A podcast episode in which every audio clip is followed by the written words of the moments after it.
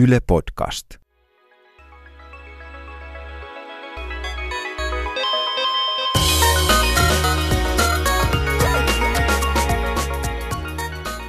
Se on kuulkaas niin, että kuuntelet Vikasietotila podcastia ohjelmaa, jossa puhutaan biteistä ja pylpyröistä, ja mä en tiedä mitä pylpyrät on, mutta me aiotaan silti puhua niistä. Tällä kertaa jakson aiheena käytettävyys, käyttökokemus, monia muita mystisiä termejä, joilla on kaksikirjaimisia lyhenteitä, jotka kuulostaa intiaanilaululta ui uix ui uix. Tällä kertaa meillä on vieraana seuraavassa osiossa Matias Pietilä, joka on näiden asioiden asiantuntija. Ja sitä ennen keskustelemassa aiheesta ovat muun muassa mustahupparinen mies Panu Räty Hei hei kaikille. ja sinihupparinen mies Kari Haakana. Soturi kuningas. Haluan Soturikuningas Kari Haakana. Tämä on kuulijat, siis he ovat värikoodanneet paitansa ihan teitä varten. Minä olen Olli Sulopuista ja minulla on tämmöinen metsuriparta ja, ja flanellipaita, joten Ruutupaita. Kari, sulla oli joku näkemys siitä, että nykyään jengi valittaa kaikenlaista asioista niin kuin käytettävyyden varjolla. Käytettävyyden kritiikkiä mun mielestä on erityisen paljon, paljon internetissä ja se on mun mielestä aika usein aika pieniin asioihin ja aika tarkoitushakusta kritiikkiä. Siis, siis että vedetään hirvittäviä pultteja siitä, että jonkin asian tietokoneen tai tietokoneohjelman tai palvelun käyttöliittymässä jokin asia on väärän värinen väärässä kohtaa.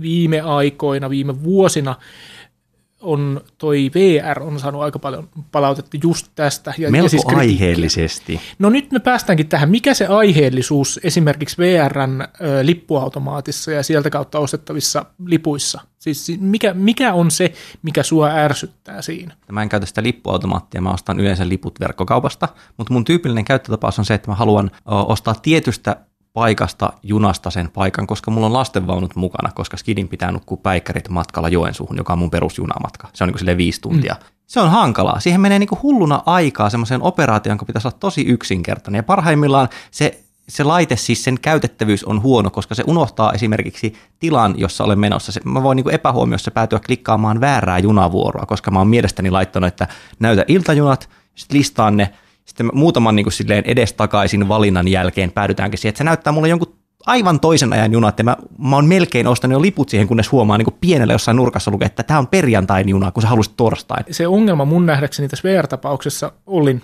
ja VRn tapauksessa on se, että se tilanne, jonka Olli pystyy hyvin taloudellisesti ja selkeästi esittämään ihmiselle, siis jos sä olisit ihmismyyjän kanssa tekemisissä, jota ei enää ole missään, Mm. Niin se, ihmiseltä mitä haluaisi ostaa. Mutta eihän noita muuttuja ollut tuossa 2000, niitä oli, mm, sä taisit luotella neljä. Joo, mutta niihin liittyy myöskin variantteja. Siis, et, mutta et mä palaan nyt siihen, että, että sä pystyisit selittämään tämän ihmiselle hyvin yksinkertaisesti, ja ihminen, joka on todennäköisesti aika suoraan yhteydessä niihin taustalla oleviin järjestelmiin, siis erilaisiin tietokantoihin, joissa nämä kaikki asiat ns. oikeasti elää, joka on tottunut käsittelemään niitä jonkinlaisen käyttöliittymän kautta, niin se pystyy tekemään nämä sun tarvitsemat valinnat hyvin yksinkertaisesti. Mutta kun nämä oletettavasti aika monimutkaiset muuttujat siellä jossain tietokannoissa, kun ne tuodaan sulle näy käytettäväksi jonkinlaisen käyttöliittymän kautta, niin se alkaa olla aika vaikea. Siinä oletetaan ihmisestä kaikenlaista. Kyky, Eli niin ongelma, Ollikin- ongelma on tällä hetkellä Olli. No, ongelma yleensä on Olli, mutta, En tunnusta mitään. mutta niin, siis että, että miten tehdä sellainen käyttöliittymä, jo- joka kuvaa tätä prosessia jota Olli hyvin- pystyy käyttämään. jo- jota Olli pystyy käyttämään. Se ei ole mitenkään yksinkertaista. Se, se tietokone hoitaa sen asian, mutta sen tulkkaaminen ihmisten kielelle. Siis ensinnäkin, että ihminen saa esitettyä asiansa tietokoneelle, ja sitten tietokone vielä kertoo, että joo, tein tämän homman, ja tässä on se tavalla, jonka sinä ymmärrät. Se on niin kuin se hankala paikka. Se on se käytettävyyden kohta tai se käyttöliittymän paikka. Ja, ja siis se, mitä mä ehkä tässä haen, on se, että meillä pitäisi olla enemmän ö, ikään kuin sietokykyä sille, että nämä asiat saattaa olla vaikeasti tulkattavia. Ja, Ei. ja Mä, mä oon eri mieltä, koska siis tyyppiesimerkki on tässä. Siis matkakortin lukulaite, joka on nykyään vielä Helsingissä liikennevälineissä. Okei, tästä mä on- samaa mieltä. Puhutaan ehkä eri tasoisesta tilanteesta myöskin. Siis sinä ostamassa lippua Joensuun, Joensuuhun kahdelle ihmiselle plus ö, lastenvaunut ja sä haluat ne läheltä ravintolavaunuja, että pääset pisselle heti kun lapsi on nu- nukahtanut. Ö, on eri tason ongelma, kun olen tulossa bussiin, minulla on kiire, täytyy päästä Pasilaan, mitä nappia painan? Painikkeja taitaa olla käytännössä kolme, kun niitä on. Neljä. Mm. Niitä on. Neljä. Mutta ne on merkitty niin kummallisesti, niin te voi ymmärtää. Mutta on niin kuin kaksi erilaista vaikeakäyttöisyyttä. Toinen on se, että yritetään hoitaa loppujen lopuksi aika yksinkertainen asia, mutta siitä on tehty hirmu hankalaa. Ja toinen on se, että, että sen hoitaminen on hankalaa, koska siinä itse asiassa yritetään hoitaa aika monipuolista juttua. Niin, mä itse käytän etupäässä tietokoneen komentoriviä. Et se on näistä kahdesta sun sanomasta vaikeakäyttöisyydestä tuo jälkimmäinen. Että päällisin puolin komentorivi ei voi, voida ehkä pitää kaikkein niin kuin intuitiivisempana välineenä, mutta tota, se pystyy tekemään niin kuin mitä tahansa. Eikä se sitten loppu, loppujen lopuksi ole niin vaikeatakaan. Mm. Sä, sä suoritat sen käännöksen jo tietokoneen puhumalle kielelle sen sijaan, että sä kertoisit asian niin kuin sinä sen ymmärrät, vaan sä suoritat jo päässä sen käännöksen, että no niin, tietokone, haluan listan tiedostoista, joten kirjoitan tähän ls tai ls Kyllä, tai, tai haluan tota yhdistää, yhdistää cat-komennolla niin kuin kymmenen erilaista tiedostoa. Jos mä tekisin sen vaikkapa Wordillä, niin silloin mun pitäisi leikata, niin kuin avata jokainen tiedosto ja leikata sieltä se kappale tekstiä ja siirtää se siihen tiedostoon, johon olen siirtämässä. Mutta jos mä teen sen niin kuin suoraan komentoriviltä, mä panen Kirjoitat niin kuin yhden komennon. Yhden ja... komennon ja asia on tehty niin kuin alle sekunnissa. Että tämä on niinku se, mutta tämä tietenkin edellyttää sen, että mä tiedän, että mikä on se cat-komento ja kuinka sitä niin, käytetään. Niin, palatakseni niihin lippuautomaatteihin, niin mun mielestä olisi jokseenkin vaivalloista, että, että käyttäjät pantaisiin emaksilla tai viillä varaamaan lippuja. Mä tiedän yhden ihmisen, joka ila... aivan mainio. Mä tiedän yhden ihmisen täällä, joka ilahtuisi hullun paljon, jos kyllä, voisi valita kyllä, emaksilla varata liput junaa. Näin on. Mutta, mutta et, et edelleen siis mun, mun mielestä on, on syytä rakentaa ihmisille helppokäyttöisiä ympäristöjä sellaiseen tarpeeseen, joka, joka niillä on suhteellisen harvoin. Mitä harvemmin jotakin käytetään, sen yksinkertaisempaa sen pitäisi olla, koska ei voida olettaa, että mä, mä niin kuin syventyisin johonkin lipunvarausjärjestelmään tai, tai bussin maksujärjestelmään. Että se pitäisi olla, olla suhteellisen simppeli, mutta silti mulla käyttäjänä pitäisi olla sietokyky sille, että tämä harvoin tehtävä asia saattaa olla vähän monimutkainen. Tästähän on kyllä myös vasta-esimerkki, siis se että, se, että asiantuntijoiden käyttämät tietokoneohjelmat on monimutkaisia, niin se ei ole pelkkä vahvuus, että mietin tässä päivänä eräänä lääkäreiden ja niin terveydenhuollon ihmisten käyttämiä tietokoneohjelmia – Helsingissä. Olen siis kirjoittanut apotista, jonka pitäisi korjata nämä, mutta, mutta tämä liittyy ihan vaan muuten siihen, että mä tuijotin sitä lääkärin ruutua, Windows-ohjelmaa, ja katsoin, että miten monta niin pop-up-ikkunaa, ja modaalista ikkunaa ja muuta sillä siinä samaan aikaan esillä, ja miten loppujen lopuksi yksinkertainen oli se asia, jota se yritti tehdä, ja se on juttu, jonka se toistaa siis varmasti päivittäin, niin kuin monta kertaa päivittäin. Mutta silti se ohjelma näytti musta hirvittävän monimutkaiselta, ja tässä tapauksessahan on se, äh, niin se riski, että koska on kyse lääketieteestä, niin se, että se ohjelma on huono käyttää, voi johtaa siihen, että myöhemmin jollekin annetaan vaikka vääränlainen lääkitys tai vääränlainen hoi, hoito. Kiinnostavaa tässä kehityksessä on yleisesti ottaen se, että me saadaan digitaalisia käyttöliittymiä jos jonkinlaisiin asioihin. Eli ruutuja on siis kaikessa, jostain mikroaaltouuneista lontoalaisiin roskiksi. Eli käyttöliittymät lisääntyy. Toi mikroaaltouuni on sinänsä hieno esimerkki, että täällä tota, työhuoneella, jossa tätä nauhoitetaan, niin tuolla keittiökopissa on semmoinen vanha 80-lukulainen mikroaaltouuni, jossa on vaan semmoinen niin kuin munakellosäädin, mistä väännetään aika, joka siihen laitetaan. Ja sehän on itse asiassa aika hyvä käyttöliittymä. Niin kuin, että ei sen tarvii olla semmoinen numeronäppäimistä, johon näpytellään jotain, vaan niin kuin, siitä vaan laitetaan, väännät säädintä kahden minuutin kohdalla ja painat start. Se on elegantti ja se toimii. Ei se tarvii olla niin kuin monimutkaisempaa käyttöliittymää. Niin, tai sitten niin kuin tavallaan, että tietyssä mielessä käyttöliittymät voi myös kadota, tai, tai siis käyttöliittymät voi, voi vähentyä siinä mielessä, että jos, jos ne taustalla olevat järjestelmät tulkkaa ikään kuin enemmän sitä, mitä me tehdään, tai kysyy meiltä, mitä me, mitä me halutaan, niin se voi olla yksi keino niin kuin parantaa tätä. Että kun sä menet ostamaan sitä lippua ja kerrot sille, että haluat Joensuuhun, niin se tekee sulle täsmentäviä kysymyksiä ja niiden täsmentävien kysymysten avulla sun pitäisi päästä siihen lopputulokseen sen sijaan, että sä itse teet aktiivisia valintoja. Niin, siinä on se, että se on minusta mielenkiintoinen kysymys tämä, että kuinka niin kuin räätälöityjä käyttöliittymien ja niin kuin ylipäänsä käyttäjäkokemuksen pitäisi olla.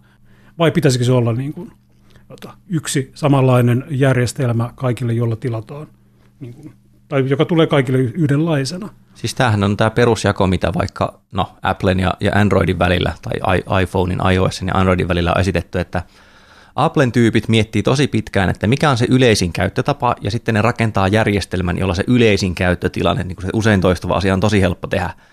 Ja sitten tekee hullun vaikeaksi niin kuin hoitaa sen 10 prosenttia tai 20 prosenttia niistä tapauksista, jotka ei mene tähän.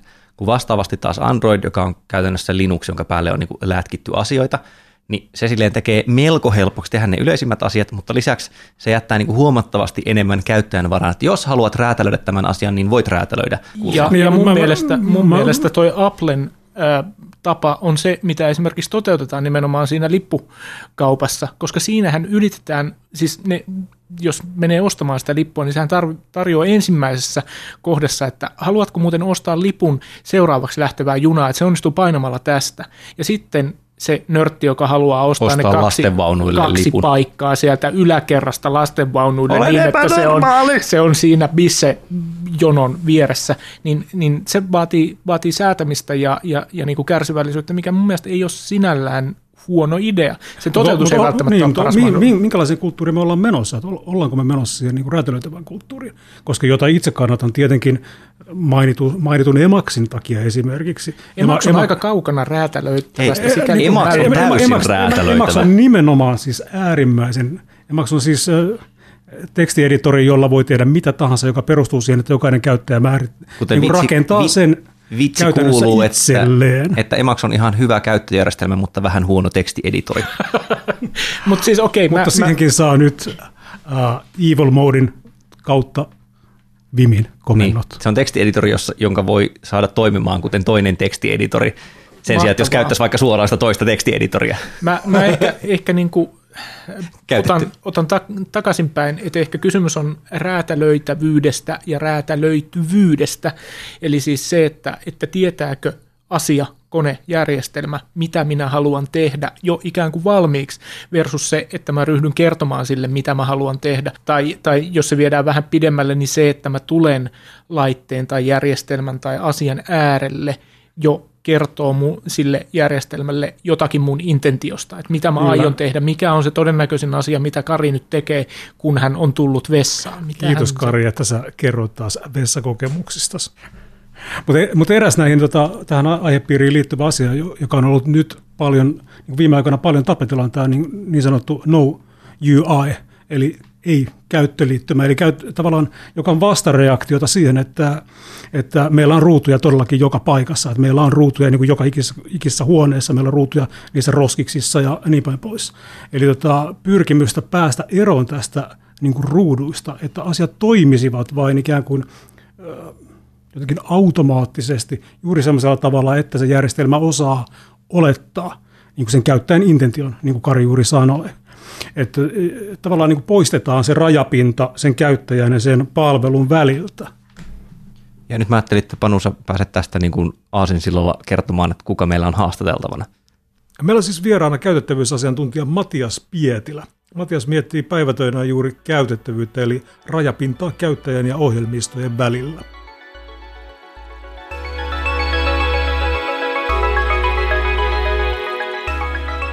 Matias, sä olet käytettävyysasiantuntija yrityksessä nimeltä Quick. Hmm. Me ollaan pohdittu täällä herrojen kanssa Quartz-julkaisun sovellusta. Miten sä itse näet Quartzin käyttöliittymän? Quartzihan kertoo, että alun perin niiden sovelluksen idea oli toimia pelkästään push-notifikaatioiden kautta. Sitten ne päätyi siihen, että tekee siihen kuitenkin jonkinnäköisen näkymän, josta pystyy lukemaan uutisia. Ja sitten päätti tehdä sen tämmöiseksi chatti sovelluksen näköiseksi, että siinä on puhekuplia, joissa näkyy ne tota, viestit. Ja tuntuu vähän niin kuin chattailissa sen uutispalvelun kanssa.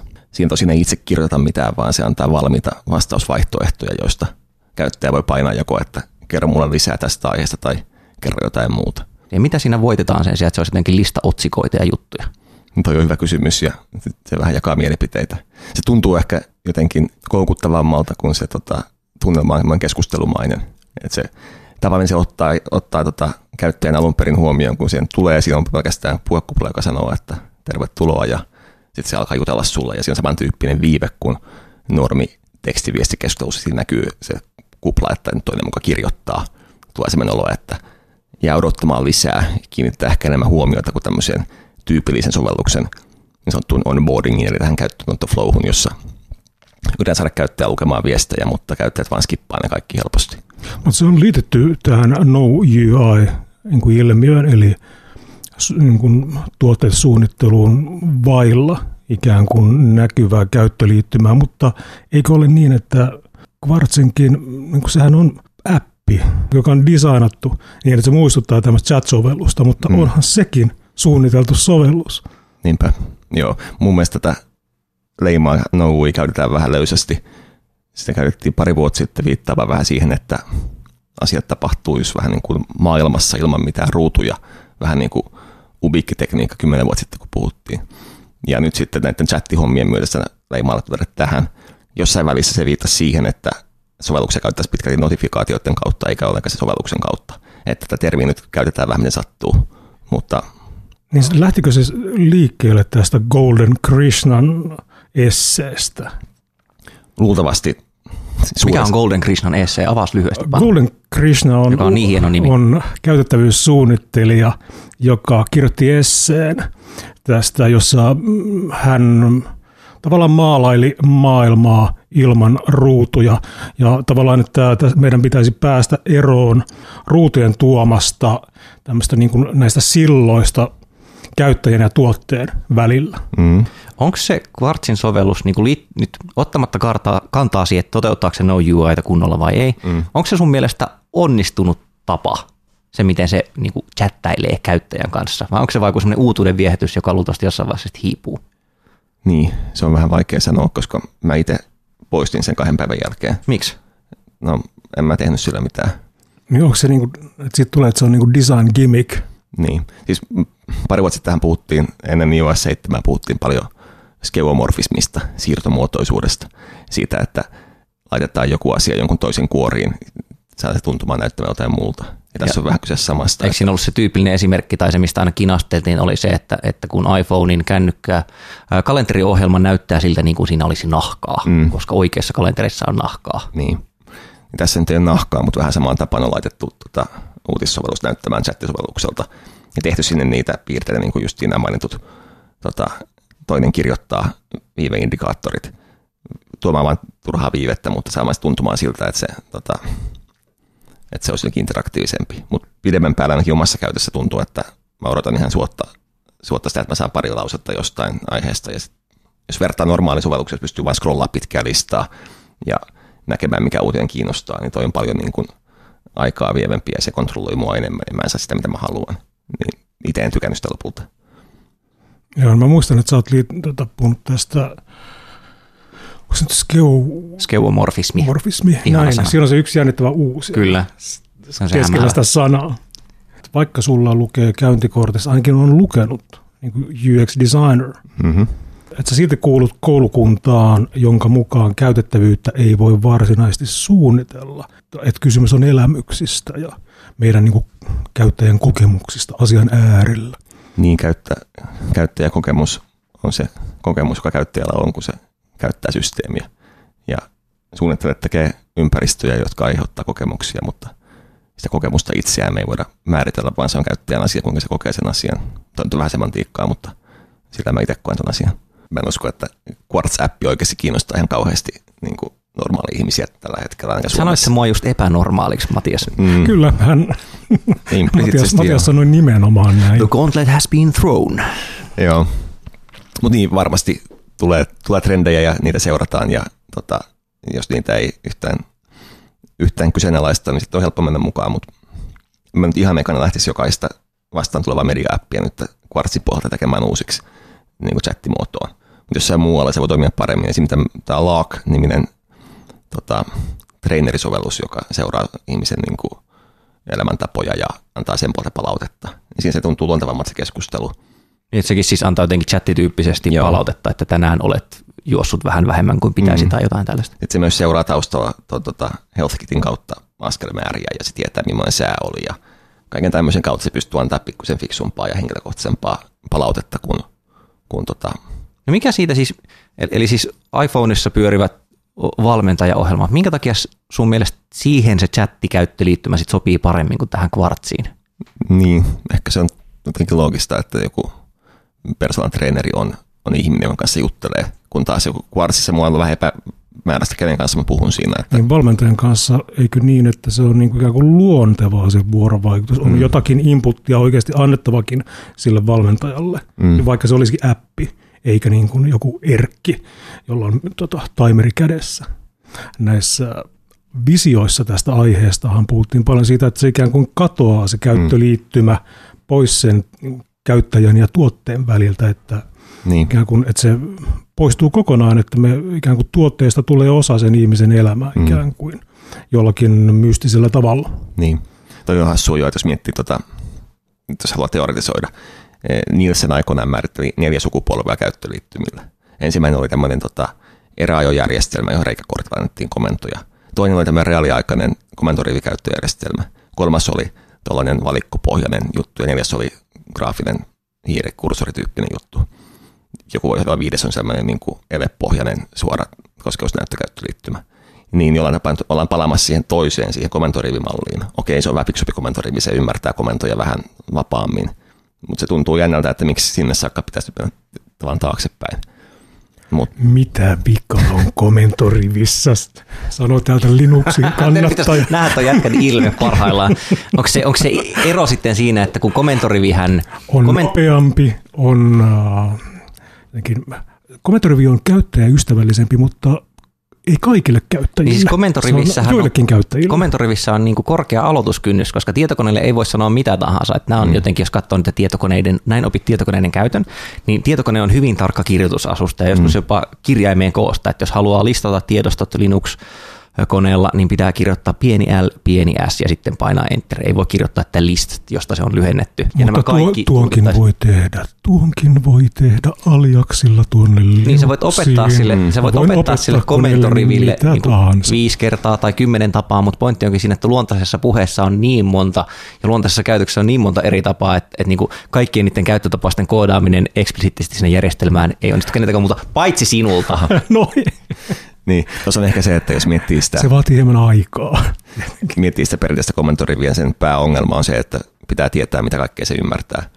Ja sen takia graafinen käyttöliittymä oli kivempi, että ei tarvinnut tietää, kun kaikki oli näkyvissä ja kaikkea pysy tökkimään. Nyt jos tulee tämmöinen uusi älykkäämpi no UI-meininki, jolle voi sanoa melkein mitä vaan ja se ymmärtää, niin sitähän päästään taas niin kuin tämmöiseen inhimillisempään vuorovaikutukseen, että enhän mä tiedä, mitä kaikki termejä tekee osaatte, mutta yleensä ottaen te vastaatte, kun mä puhun jotain hassua teille. Käytät sä itse siis vaikka iPhoneissa sitä Sirin puheen tunnistusta tai puheohjausta? Mä en ikinä muista käyttää sitä puhelimessa. Kellon myötä mä aloin vähän käyttää sillä, että sanon, että herätä mut puolen tunnin kuluttua. Aikaisemmin pidettiin outona niin kuin ylipäänsä yksin puhuvia ihmisiä ja nyt me näemme niitä koko ajan. Niin, handsfree myötä tämä handsfree myötä tämä Ennen he olivat hulluja ja nyt he vain puhuvat puhelimessa. Ja nyt he alkavat kertoa puhelimelleen komentoja. Kyllä mua silti vähän hävettää, jos mä julkisesti jossain niin nimenomaan puheohjausta käytän mm. kännykälle. On siinä jotain niin kuin omituista. Mä en tiedä, mitä sosiaalista normia siinä oikein rikotaan, mm. mutta joku siinä on niin kuin ei hyväksyttävää tai outoa. Millä sä Matias olet viimeksi ammattilaisena ilahtunut jonkun ohjelman tai palvelun käyttöliittymästä? Milloin mä oon viimeksi yllättyä jostain iloisesti, en mä tiedä, tässä kyynistyy. niin kuin ammattilainen istuu siinä, niin kuin, ei löydä yhtään ainutta esimerkkiä hyvin suunnitellusta käyttöliittymästä. Elämä on päättymätön pettymyksien sarja, niin. kuten olen joskus määritellyt. Niin, kyllähän nämä niin kuin isojen firmojen tuotteet alkaa olla aika hiottuja. Että joku perus Twitteri toimii hyvin, eikä siinä ole sen kummempaa. Ei se nyt hirveästi riemunkirjoituksia aiheuta, mutta näkee sen, että asioita on niin kuin mietitty niin kuin, mit, mitkä ovat niin sellaisia niin tulevaisuuden näkymiä tässä lähellä meitä? Tulee enemmän laitteita, niiden keskeinen vuorovaikutus paranee. Jos miettii vaikka tätä tota, älykelloa, niin se toimii hyvin sillä hetkellä, kun tota, se pystyy ennakoimaan, mitä mä tarviin. Et jos mä oon lentokentällä ja mulla on selkeä lineaarinen polku, niin silloin mä saan kivasti niin kuin järkevästi viestejä ne ohjaa oikeaan paikkaan. Niin, sulla oli juuri tänne tullessasi hieman niin kuin niin, sä navigoit tänne, jos sä... Epämiellyttävä tänne... kokemus juuri tämän aiheen äärellä. Joo, mitä, mitä tapahtui, kun yritit löytää tänne nauhoituspaikalle? Tänne tullessa ei mennyt ihan, ihan putkeen. Mä ajattelin testaa tätä kellonavigaatiota, että mä avasin sen saman osoitteen Applen karttaan, joka näytti mulle käsittämättömän kiertoreitin ympäri Hertsekan liikenneympyröitä. Ja sitä seurattua, niin vieläpä päädyin tilanteeseen, jossa akku loppui puhelimesta ja olin vielä siinä kohtaa väärällä kadulla. No, mulla oli muistokuva, missä tämä katu on, ja mä muistin numeron, niin sitten mä pääsin paikalle. Ja mä viittoilin tuolla, heilutin kättäni täällä. Hyvin, hyvin niin perinteinen, Eli ATK perinteinen, perinteinen niin kuin ATK-failassa sen jälkeen käsi. ihminen pelasti. Mä, en, mä kieltäydyn esit väittämästä, että tässä olisi jotain symboliikkaa tai suurempaa, mutta, mutta tota, joskus käy näin. Matias, kiitoksia tästä. Kiitos Matias. Kiitos, oli hauskaa. Kuten säännölliset kuulijat tietävätkin, niin Vikasietotila podcast päättyy aina tällaiseen rautaisannokseen, jossa saatte nopeasti sivistystä ja huvitusta. Ja tällä viikolla internetissä Ollia ärsyttää palvelut, jos yhdistyy kaksi asiaa. A, niistä maksetaan, ja B, ne hävittää sen asian, jota olet maksamalla saanut, jos erehdyt sulkemaan selaimen. Näitä on vielä kaksi. Ää, niistä ensimmäinen on Helsingin seudun liikenteen uusi mobiililippujärjestelmä, joka oikeasti neuvoo, että kun olet maksanut lipun, niin pidä kännykässäsi tämä sivu näkyvillä, jos tarkastaja tulee. Että jos suljet sen, niin se ei välttämättä toimi. Siis oikeasti, kuka koodaa tollasen? Ja toisena on tällainen vähän esoteerisempi aihe, mutta siis Patentti- ja rekisterihallinnon Virre-verkkopalvelu tekee täsmälleen samaa. Sieltä kun ostat jonkun firman tiedot ja sitten laitat siihen, maksat sen verkkopankissa, kaivat verkkopankkitunnukset ja kännykäisi ja saat sen maksettua, niin se sanoo sen jälkeen, että tallenna nyt nämä raportit, jotka tilasit, koska jos suljet tämän selaimen sivun, et enää saa niitä takaisin, vaikka mä olin luonut erikseen käyttäjätunnuksen, siis tilin sinne, niin kuin koko sitä hommaa varten, että mä pääsisin katsomaan ne uudestaan, niin silti se laite sanoo, että voivat hävitä ei, niin kuin, ei, ei näin, ei näin tehdä, ei näin tehdä, ei, ei, ei, ei, ei tehdä. Mun, mun mielestä Virre-verkkopalvelu kuulostaa jonkinlaiselta maskotilta. Että on, tässä on Virre-verkkopalvelu, se on pörröinen eläin, joka... Koira, jolla on musta silmä toisena ja valkoinen silmä toisena. Kyllä. Oliko sulla, Kari, joku informatiivinen asia meille muille kerrottavana? Kun tuossa aiemmin kiivailin, mitä tulee VR, tai oikeastaan tehän kiivailitte, ja mä olin sitä mieltä, että pitäisi nyt vähän se, niin kuin sietää. se analyyttinen niin, taho niin, tässä niin, meidän keskustelustamme. Niin vedän nyt... Kuten tavallista. Ma, vedän nyt maton omien jalkojeni alta eh, vinkkaamalla tämmöisestä palvelusta nimeltä vr.aarre.net, joka siis on, on tämmöinen bookmarklet, eli selaimeen asennettava pieni lisäohjelma, jonka avulla voi siellä VRn lippukaupassa varata paikan junasta ilman flashia, eli näkee koko sen junan vaunukartan ja sitten voi sieltä nipsasta ne, ne paikat, jonne, jonne haluaa mennä. Tämä ei siis ole VRn tekemä, vaan, vaan tämmöisen y, ö, ulkopuolisen hakkerin yhden ihmisen tekemä, tekemä ikään kuin lisäpalvelu, jolla käyttäminen VR-verkkokaupassa on helpompaa. Ja mikä se osoite siis oli? Se oli vr.aarre.net. Linkin löydät tietenkin Interwebs-sivuiltamme, kuten aina. Panu, olisiko sulla joku tämmöinen ihmisen elämänlaatua parantava ohjelmistotuote kerrottavana? Pinboard.in. Se on palvelu kirjamerkkien tallentamiseen. Se on niin sosiaalinen kirjamerkkipalvelu niin kuin introverteille. Eli koska me selataan nettiä useilla eri laitteilla ja me löydetään kiinnostavia sivuja koko, kaiken aikaa, ja selainten kirjamerkkimanagerit on, niin kuin, ne on hankalia. Pinboard on tehty siis tänne kirjamerkkien tallentamiseen, eli sillä tota, sitä voi käyttää helposti tietokoneen selaimilla, mutta siitä on olemassa myös asiakasohjelmia eri laitteisiin, kuten kännykällä tai tabletilla ja näin päin pois. Eli se on, Pinboard on siis minimalistinen pilvipalvelu kirjamerkkien tallentamiseen. Et siinä on mahdollista, mahdollista on sekä jakaa tai pitää sitä privaatteina näitä kirjamerkkejä, ja esimerkiksi Kari voi jättää osan kirjamerkeistä jakamatta. Ja jakaa vaan Voisitko osan. lopettaa niiden kirjamerkkien jakamisen meille, please? En ymmärrä. niin. Erittäin helppokäyttöinen, erittäin nopea, minimalistinen, tyylikäs kirjamerkkimanageri, joka toimii kaikissa laitteissa. Käytän itse, suosittelen myös lämpimästi tätä palvelua. Tämä oli tässä, tämä oli Vikasietotila podcast. Kiitämme teitä kuuntelusta aivan hurjan hirvittävän paljon ja, ja muistutamme myös kollektiivisesti, että mikäli satut olemaan iTunes-käyttäjä, niin käy ihmeessä arvostelemassa tämä podcast. Ohjelma voi tilata ja kuunnella puhelimen Areena-sovelluksella. Linkit ja kaikki muut sälät sä löydät osoitteesta yle.fi kautta vikasietotila. Ja lähettäkää myös sähköpostia, se on myös vikasietotila at yle.fi. Ensi viikolla puhumme jostain asiasta, johon liittyvät tietokoneet, ja toivottavasti tällä kertaa ei Emax ihan niin paljon kuin tällä viikolla. Ensi kerralla puhutaan Vimistä. niin just, ai jumala. No niin, mutta kuitenkin ensi kertaan. Kiitos kuulemiin.